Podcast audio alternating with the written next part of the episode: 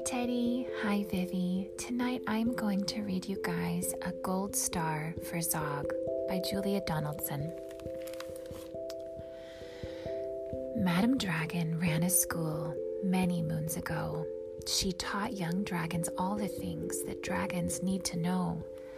Zog, the biggest dragon, was the keenest one by far. He tried his hardest every day to win a golden star. All the dragons in year one were learning how to fly. High, said Madame Dragon, way up in the sky. Now that you've been shown, you can practice on your own, and you'll all be expert flyers by the time you're fully grown. Zog went off to practice, flying fast and free. He soared and swooped and looped the loop, then crashed into a tree. Just then, a little girl came by. Oh, please don't cry, she said. Perhaps you'd like a nice sticky band aid for your head? What a good idea, said Zog. Then up and off he flew, his band aid gleaming pinkly as he zigzagged through the blue. A year went by, and in year two, the dragons learned to roar. More, said Madame Dragon. Louder, I implore. Now that you've been shown, you can practice on your own, and you'll all be champion roarers by the time you're fully grown. Zog went off to practice.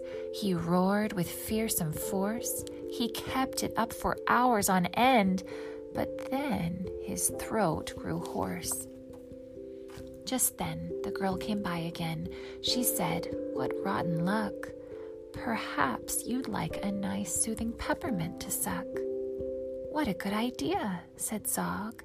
Then up and off he flew, and breathing fumes of peppermint, he zigzagged through the blue. A year went by, and in year three, the dragons learned to blow. No, said Madame Dragon, breathe out fire, not snow. Now that you've been shown, you can practice on your own, and you'll all be breathing bonfires by the time you're fully grown. Zog went off to practice. He blew with all his might. He twirled around in triumph, and his wingtip caught a light. Just then, the girl came by again. She said, You poor old thing. Perhaps you'd like a nice stretchy bandage for your wing? What a good idea, said Zog. Then up and off he flew, his bandage flapping wildly as he zigzagged through the blue. All the year four dragons were learning, can you guess? Yes, said Madame Dragon, how to capture a princess. Now that you've been shown you can practice on your own, you'll need to capture hundreds by the time you're fully grown. Zog went off to practice. He tried and tried and tried, but he simply couldn't manage. I'm no good at this, he cried. I'll never win a golden star. Just then he saw the girl. Perhaps, she said, you'd like to capture me? I'm Princess Pearl. What a good idea, said Zog. Then up and off they flew, the princess gripping tightly as they zigzagged through the blue. Ah, said Madame Dragon, our first princess so far. Congratulations, Zog, my dear, you've won a golden star. Zog was proud and happy, and Pearl felt good as well. She took the dragon's temperatures and nursed them when they fell. A year went by, and in year five, the dragons learned to fight. Right, said Madam Dragon. Here comes a real live knight. Up spoke the knight. My name, he said, is Gadabout the Great. I've come to rescue Princess Pearl. I hope I'm not too late.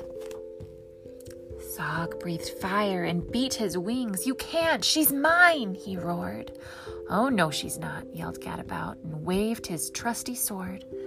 The other dragons crowded round and watched them all agog. Who was going to win the fight, Sir Gadabout or Zog? Then Princess Pearl stepped forward, crying, Stop! You silly chumps. The world's already far too full of cuts and burns and bumps. Don't rescue me. I won't go back to being a princess and prancing round the palace in a silly, frilly dress. I want to be a doctor and travel here and there, listening to people's chests and giving them my care. Me too, exclaimed the knight and took his helmet off his head.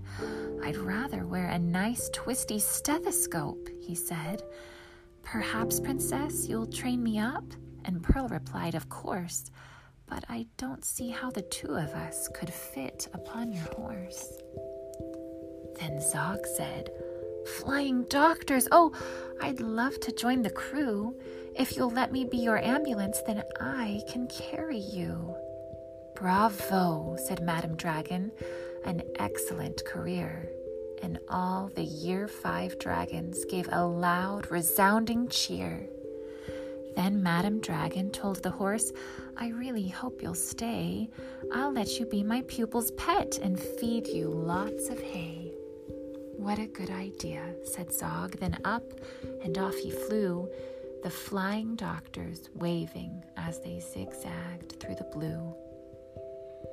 The end. Oh, this is one of my favorite books. I just love the Zog books. I love Princess Pearl and her passion for medicine and helping people. I love that Sir Gadabout also decided that he wanted to help people instead of being a knight and fighting. And I love that Zog wanted to join their crew and be their ambulance. I think it's a wonderful story about how sometimes you might feel like you don't fit in, but eventually you'll find something that you're just right for, and you'll also find people who feel the same as you. It's just truly one of the best books by Julia Donaldson, in my opinion. I love you guys so very much. I hope you're having a wonderful rest.